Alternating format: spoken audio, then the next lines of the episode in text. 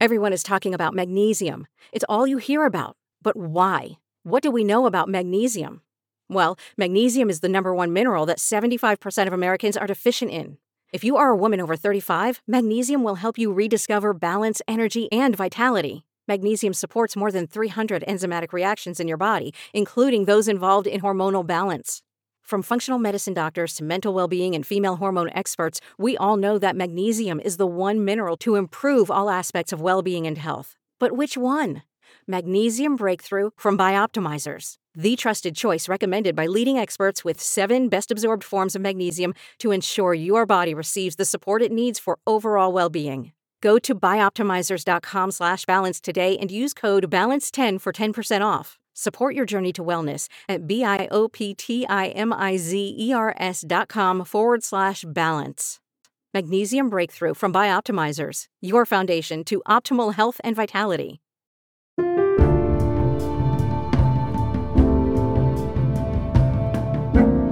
From Advanced Local and Meadowlark Media, I'm Sara Ganim. This is the mayor of Maple Avenue. Chapter 8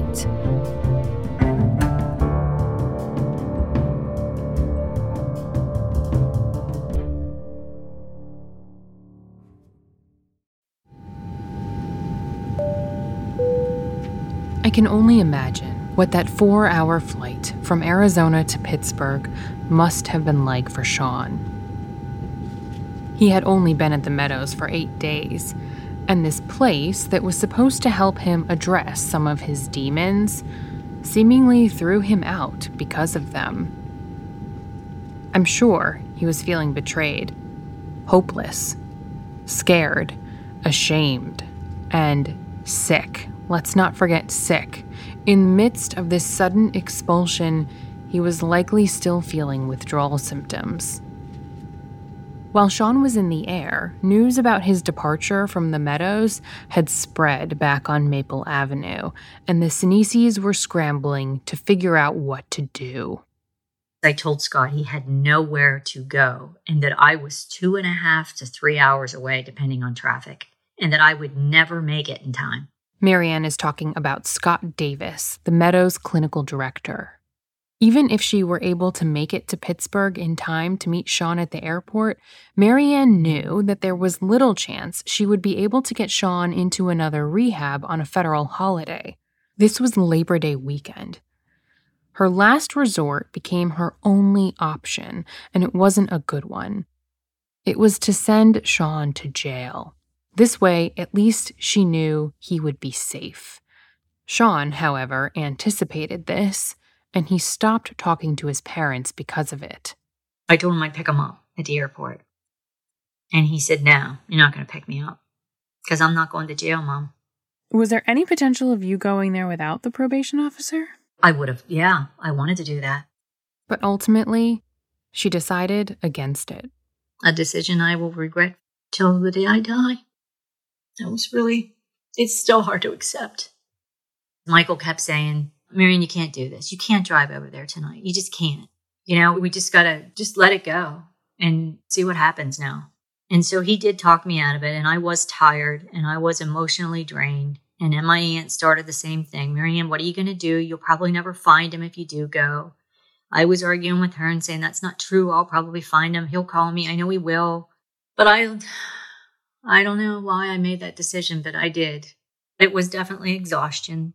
And I felt like I did for the first time lean on others' decisions to not have me go and talk me into it because I was tired. So, what did you think was going to happen to him when he left? That he would just figure it out the same way he always kind of seemed to figure it out? That was it. I didn't hear from him until the next morning. And we didn't sleep at all, either one of us. We were scared to death, not knowing where he was at.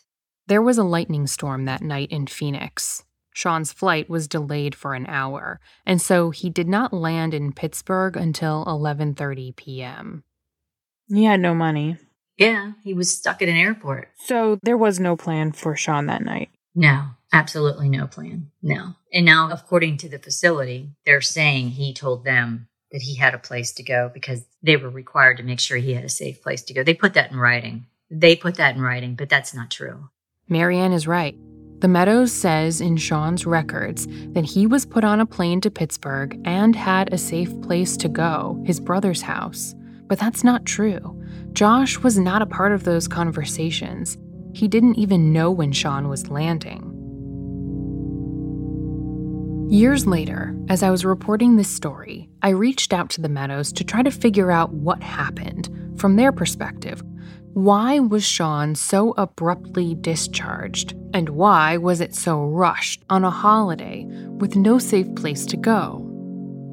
In an initial statement to me, in response to my questions, the Meadows blamed Sean's uncoordinated departure on a psychologist, saying that this psychologist called twice to assure them that Sean had a safe place to stay. But when I called that psychologist and asked her, she categorically denied it, saying, quote, that's totally fabricated. To prove it, she said she wasn't even involved in Sean's case at the time. So I went back to the Meadows, and they acknowledged that blaming the psychologist was an error, admitting to me that records and recollections were inaccurate. The psychologist later told me she was floored that the Meadows record keeping was so sloppy and that they had so quickly and so publicly tried to shift blame when they weren't actually sure of what really happened. But that was only the beginning, because the problems run much deeper.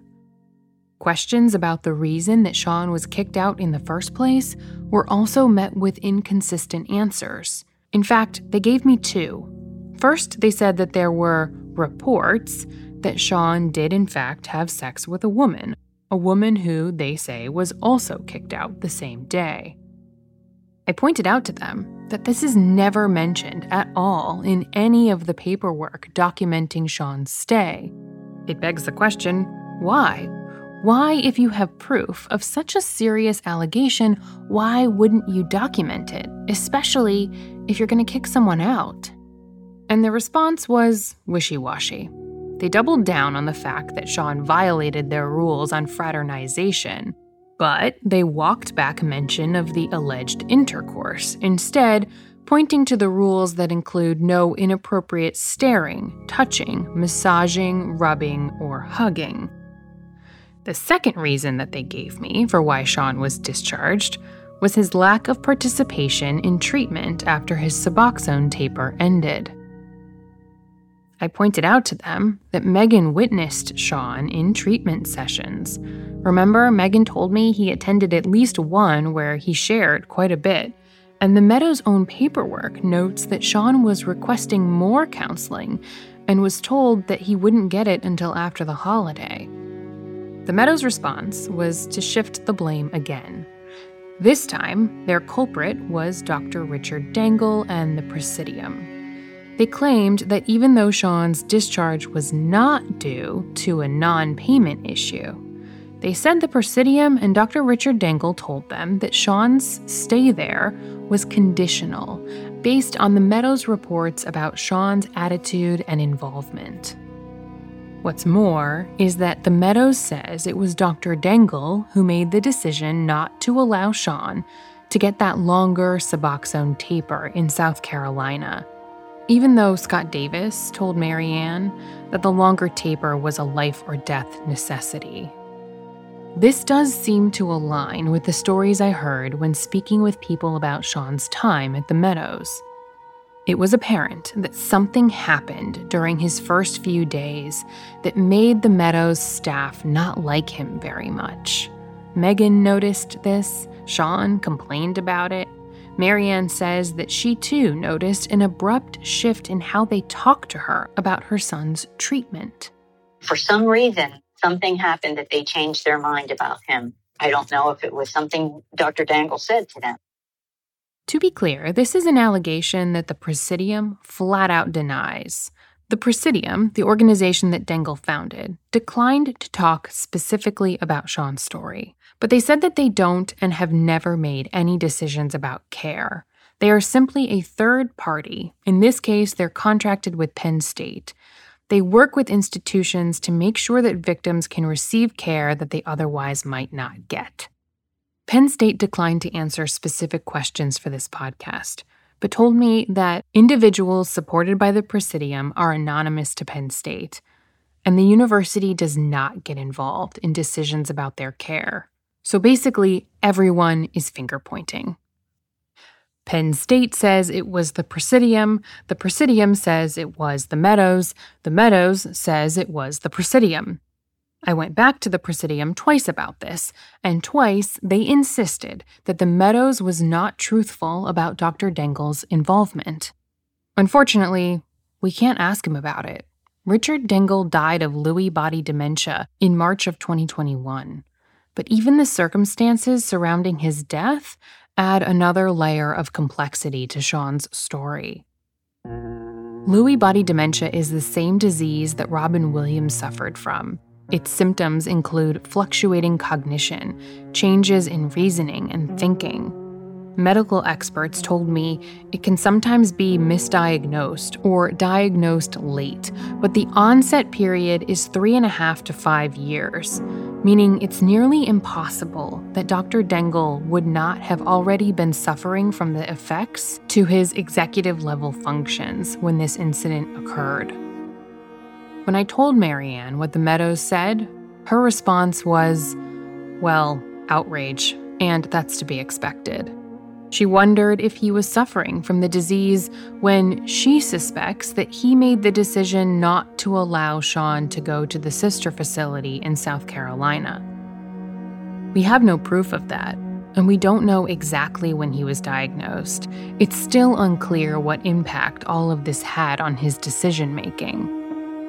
What is more clear is this things at the Meadows took a sour turn for Sean as soon as someone, maybe Dangel at the Presidium, maybe not, put a stop to this longer term detox that the Meadows was recommending. Sean got dope sick fast it caused him to miss some, although not all, of his group sessions. And then these encounters with women, which could be minor if you go by the Meadows records, or maybe more significant if you go by their statement to me. But either way, basically, these encounters are the final straw. It mind boggles me that this is a facility that claims to be top in the country. It was a human life they knew very well the threat of putting him out there on the streets, nowhere to go, and they just didn't care. It's just pathetic. So I can imagine the thoughts going through his head on that airplane. Going back to Pittsburgh, I really can. So I can't say they're top in the country. I can't even say I'd want to send a dog there. I just don't understand it. This was a human being. After three years of wondering exactly what happened, the finger pointing and the factually flimsy answers provided by the Meadows basically solidify Marianne's suspicion that their reasons for kicking Sean out were not solid. And the way that the Meadows handled my questions about all of this, well, that's even more revealing. Because in all, there were at least four factual errors in the Meadows' responses to me four errors that were pretty easy for me to fact check and quickly debunk. The last of them was totally unnecessary. It was a claim that Penn State had paid for eight prior rehab treatments for Sean. Not only is that not true, but the family sees it as a statement that was made for no other reason than to smear Sean's character. And all of that really calls into question their credibility on any of this. Nearly four years after the fact, I find it strange that they are alleging things about Sean's discharge and his behavior that are simply not in their records. Records that were obtained by the family just days after Sean left the facility. And all of this is telling when you already know the end of the story.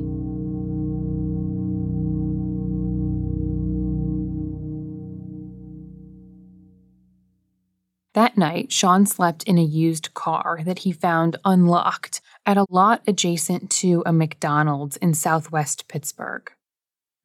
The next morning, Marianne reached out to her son by asking a friend to send him a message through Facebook. The message was simple Please call your mom. He did. Around 7 a.m., her phone rang. I said, Where are you? And he just said something like, Oh, now you care. And I said, Now you know that's not true. I've always and will always. I offered to come get you, and you wouldn't let me. But I will drop everything I'm doing and not go to work, and I will be there. You just say the word to tell me where to come get you. And he just said again, You're not coming. He said, Because I'm not going to jail. I told you I'm not going to jail, Mom. Sean told his mom that he begged an airport bus driver to give him a ride, but he didn't share many more details about how he was managing the streets by himself. He was still angry, hurt by what he saw as unjust treatment by the Meadows and a lack of support from his family. Sean had hung up. He said he didn't want to talk anymore and to leave him alone. He texted me some things that I thought were hurtful. He was very angry. At 7:12 I answered right back and I said, "You have become an evil person and have no clue what love is." And at 7:14 he said, "Yep, bye. Have a nice life. I'm writing you off now. And take yourself off my bank account too because I'm done with you guys. I'm cutting my ties now. And if you don't, I will call them and do it myself." Why is he so mad at you? He was mad at the world. It wasn't me. I just said, That's your choice. Be safe. And I know I have always loved you. It's you who needs help. Us helping and giving up on someone not wanting our help. Also, your choice to do as you feel best, not like there is anything in there to benefit me. He said, Stop with that now. I don't want to hear it. I'm tired of you siding with the motherfuckers. So he thought I was siding with them. That lie on me, they won't show me proof of nothing because there was nothing that happened. And that's why he wouldn't show me. So goodbye. I said, be safe. I pray God helps you find your way again. He said, stop texting me. Don't have people texting me either on Facebook or nothing. I'll block everyone. I said, okay, I love you. And goodbye, Sean. Please pray for some guidance. This is the last time Marianne would speak to her son. Sean spent the rest of the day hanging out with a friend, a friend who never returned my request to talk for this podcast. But my reporting shows that Sean and this friend spent the next day bouncing around Pittsburgh a little. Mostly, they were hanging out at this one McDonald's where they could use the free Wi Fi. And Sean spent a lot of the day on the phone with Megan, we talked on the phone for long periods of time, and I remember laughing a lot with him. I know that he was definitely worried about his next step, but he was definitely trying to get into another place. I don't know how active he was working on that, to be honest, but I do know that he wanted to be better. He did not want to keep using drugs and be on the street and all this, but I think he was afraid that if he talked to his mom that she was going to take him to. I know he was afraid. He was afraid that if he talked to his mom or his family that they were going to kind of trick him and put him back in jail before they could find another place to take him to get help and he did not want to go back to jail. Did you turn um, his phone back on? Because I thought, I yeah, his family didn't, right? Yeah, okay. Right. I think he just kind of sounded like they were just kind of running around town, and I didn't really know what exactly they were doing, but he did ask me for money, and I, looking back on it, I wish I wouldn't have sent him money because now I know what he spent it on. He kind of knew that I had a little soft spot for him. And he was 10 years younger than me, so maybe he looked at me as, I don't know. But I did send him money. I wired him some money, and that was because he said he wanted his phone turned back on and able to keep talking to him. I was like, sure, you know, and I wanted him not to feel stranded without a phone. I did send him cash. I think I sent him like a $100 or something. According to his text messages, on the day after Labor Day, Sean told a friend that he had 80 bucks to spare. Meanwhile, back in Altoona, Marianne turned to Richard Dangel for answers. He called her while she was at work cleaning houses. I told him about, I said, Do you know what happened? And he admitted, very condescending, like, Well, of course I know what happened. Yes. I had several conversations with them out there yesterday. And I said, But they didn't even help him and they're accusing him. And he said, Marianne, you know what I'm suggesting is your son doesn't want help, but you better go get yourself some help. So there's no point. I was bawling. I was at my client's. Luckily, she was not there. I'm bawling because he's telling me this stuff. I said, You don't even know him. How can you say he didn't want help? They didn't give him enough time. He didn't even have a counselor yet. And he just started the same, almost like Scott. This is a pointless conversation. We are not getting anywhere with this. And you're just getting more and more upset. Just get yourself some help. And your son is going to just have to find his own way through this. That was it. Go get yourself help. Screw your kid. That was all I got from him. Why do you think he went to buy drugs that day? Why do I think? Yeah, instead of like trying to get into a new facility. What was the motivation? Do you think it was that he was still feeling sick, or was he just feeling so upset about getting kicked out, or did he feel like, I mean, I don't know, you were the one who was talking to him, so I'm just wondering what changed Yeah. between like, I really need to go find a new facility and in the meantime, I need to score. Mhm. I think that that's right on. I think that he was still feeling sick, dope sick. I don't think terribly, but a little bit. So maybe to get a little relief. I don't think that's the main reason. I think that he was feeling hopeless. He just got kicked out of a pretty, I mean, at least a place that looked like it was together. A good opportunity. I think he felt lucky and blessed to be at the Meadows, at least at first. And I think he probably did. He felt hopeless that, like, oh, great, I just screwed that up. So am I about to go back to jail? He definitely felt like, and I hate this for Marianne, but I know he felt like they were going to send him back to jail. So I think that he probably just, hopeless is the word, I think. Had he been angry during the day? He definitely, at a point, was saying, F them. This just is so messed up. How are people supposed to get help? Did you know that he got drugs that day? I didn't. I just was clueless. And he had called a couple times, and really, he would kind of call and wouldn't talk about a whole lot. And then we were just talking, and I even hear him tell, I'm going to the bathroom. So I'm thinking he's just to go and go to the bathroom. And I kind of hear him walking in there and everything. And we're just talking. He was just talking. And all of a sudden, there was nothing. There was no bang. There was no dropping of the phone. Know, it was like, Sean, Sean, hello, hello, you know, kind of looking at my phone, but they were both still connected, the phones. And maybe 20 seconds, I sat there going, hello, hello. And it was just complete silence. About 5 p.m., shortly after getting home from work, Marianne got a call from an unknown number in western Pennsylvania. So the gentleman on the other line, he said, I'm calling you because did you lose some luggage? And I said, Why? And I said, You found some. And he said, Yes, I did. And I said, Can I ask where? He said, Well, I work at a um, detail shop for a car lot, and I went to move some cars around. I just moved cars part time for something to do because I'm on disability. So that's sort of what I did here. Johnny Walker is his name.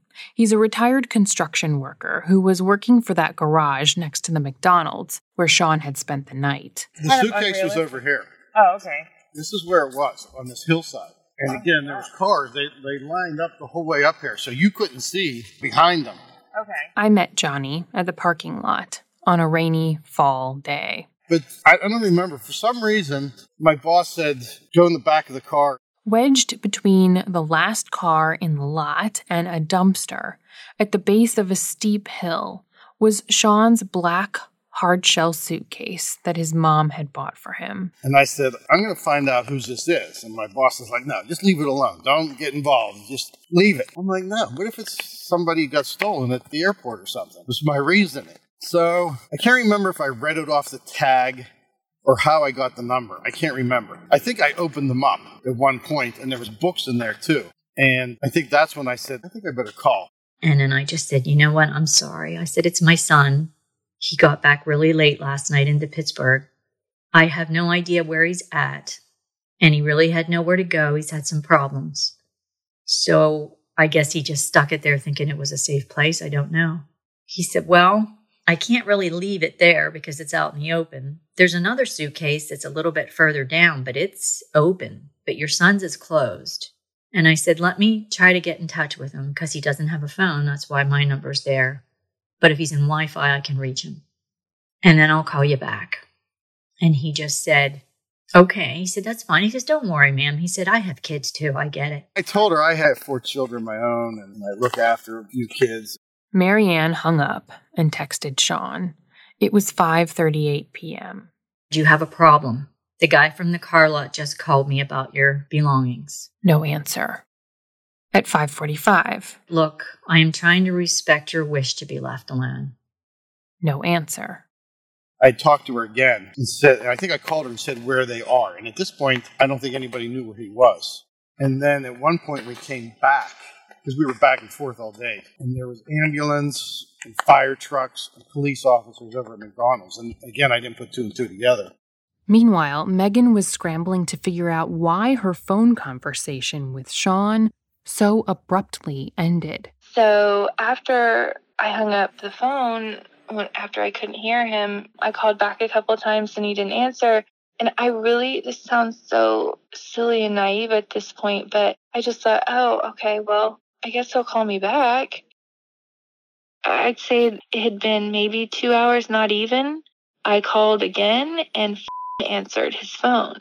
And I was like, oh, this is Megan. I was on there. And he was like, oh my God. And I was like, what? And he told me how they were in the McDonald's, that he knew he was on the phone with me, and that he went to the bathroom and he was in there for a long time, and that he finally went in there and he was on the floor and he said he was like purple or blue and that he called 911 and he was like, I'm in the car on the way to the hospital right now. I had gone to the mailbox and the dress that my friend had sent me to wear for Josh's wedding was there. So I took it and went in and I was in Sean's old bedroom and I was in there opening it and trying it on. Josh called me and said, Mom, somebody instant messaged me. Some random person on Facebook I'd never even met or heard of started messaging me, you know, are you Sean's brother? And I'm like, yeah, why? Like, what's going on? She claims to be Sean's friend. Saying about how he overdosed, he's in an ambulance right now going to the hospital. And I'm like, who are you? Like, is this real? And I just said, Josh, I don't know anything. I'm just hearing this. And I couldn't find anything on this person, so it wasn't like it was like it even just gave me more pause. I'm like, okay, like is somebody just messing with me in a horrible way, or like what is happening?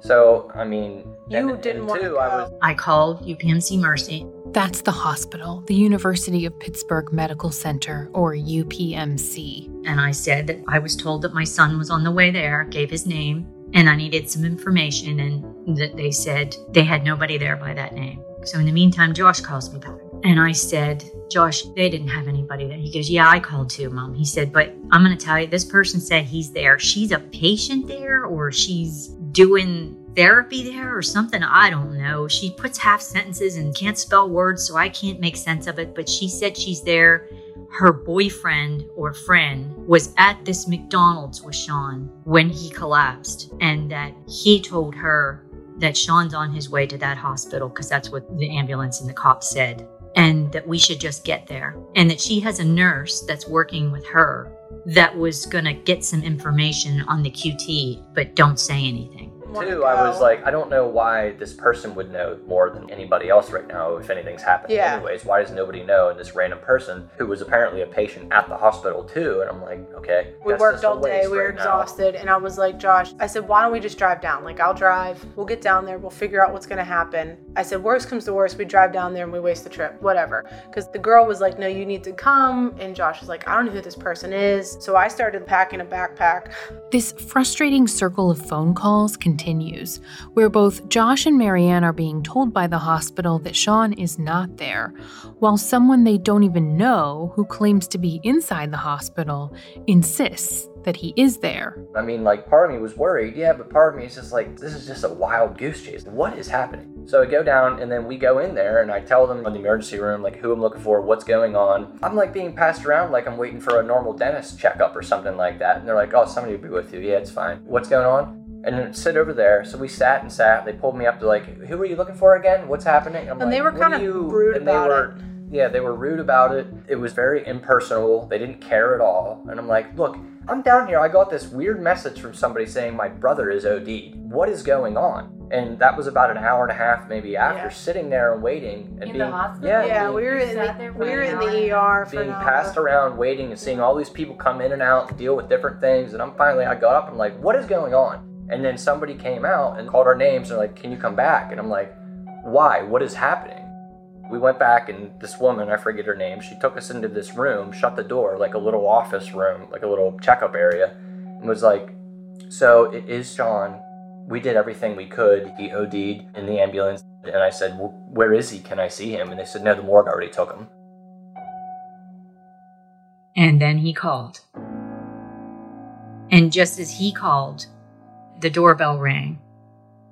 And the dog, of course, went ballistic when the doorbell rang. Even if she was old, she thought she was a pit bull. And she went towards the steps to chase down after Michael because he was going to the door. And Josh said, Mom, he's gone. I didn't know what he meant at first. He said he's gone, and he started crying, and then I knew what he meant. I'll never forget when Josh called back. And I just started screaming.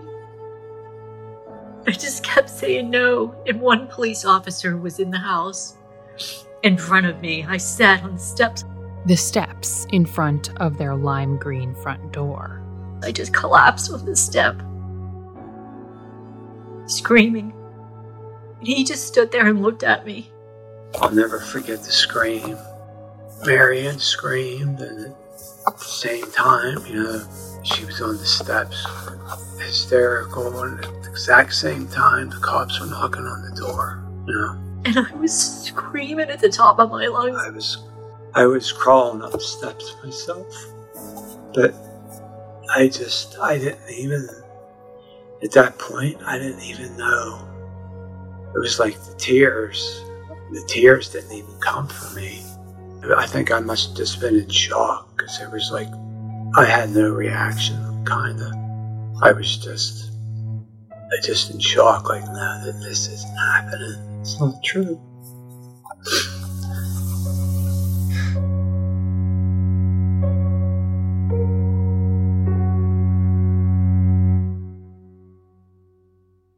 I think kind of waited around and he got back on the phone with me and he just said he's dead. And I was like, What?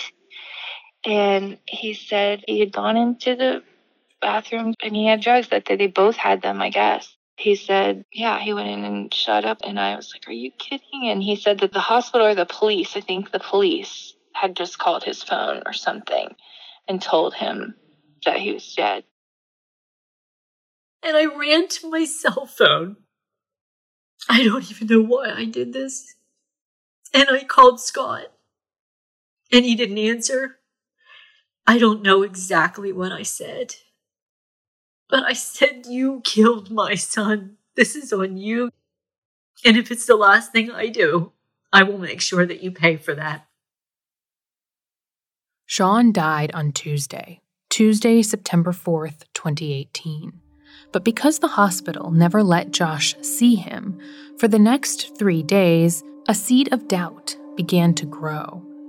Was it really him? We were And I kind of said, confused. "What are you talking- And we still, at this point, other than that lady coming in and telling us, we had never had a Talk doctor today. We like. never had a doctor. Nobody told us what really happened. no. Nobody from the family had identified him, so of course, well, wait a minute. What if it wasn't him? What if somebody stole his wallet? What if he threw it? What if he ran? All these questions of what if. My mom was like, somebody has to see him. She's trying to talk reason to me. She's like, someone needs to go because Sean had tattoos. Can they send a picture of the tattoos or whatever?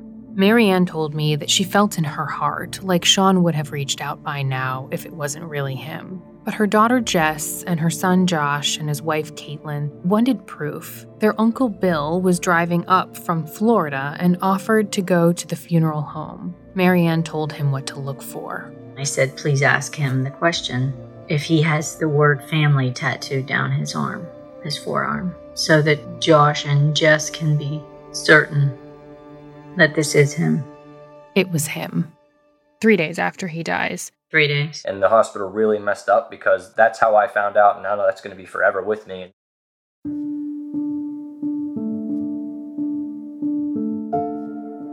Some people are luckier than others. That's a fact of life. But Sean seemed particularly unlucky, plagued by multiple evils, evils whose grip he could not escape. First as a child victim, then addicted to a substance he could not shake. Each day of his life, whether major or minor, was colored by it. Everything was impacted by this. His mother told me many times she felt his life was for nothing, and normally I would try to mitigate that, but it's hard knowing the details not to agree with her.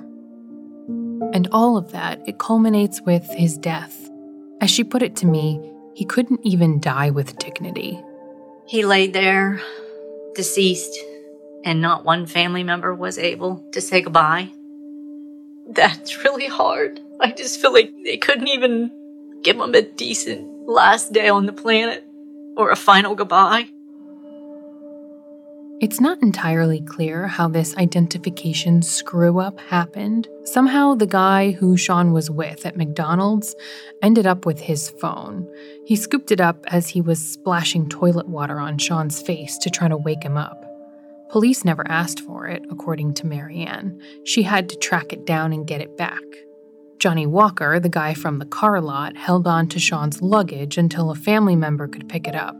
And Sean's wallet, that became police evidence. So the cops had his wallet with his ID, right? Yeah. Okay. Yeah, because they said that there was heroin in the wallet that he had used, I think, four packets or something, and there was two in the wallet still. Actually, it wasn't just heroin.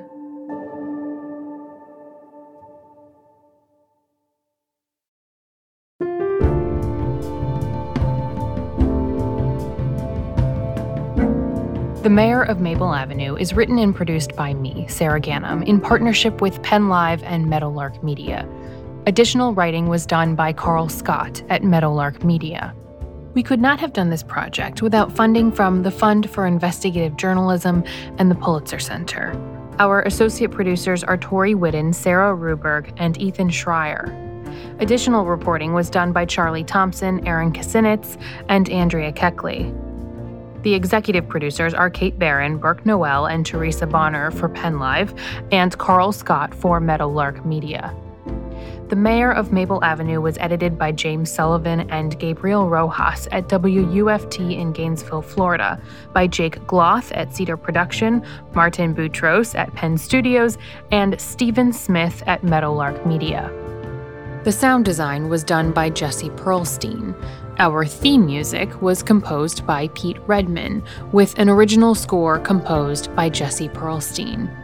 Our mixing and mastering engineer was Robin Wise. Our team also includes production assistants Megan Lavie Heaton, Joe Hermit, Sarah Tantawi, photographer Sean Simmers, and consultants John Hammontree and Neville Elder. Our legal counsel is Richard Bernstein. The podcast cover art was designed by Andy Ross. To see extras like slideshows, interactive spaces, and written transcripts, visit our website at www.themayorofmapleavenue.com.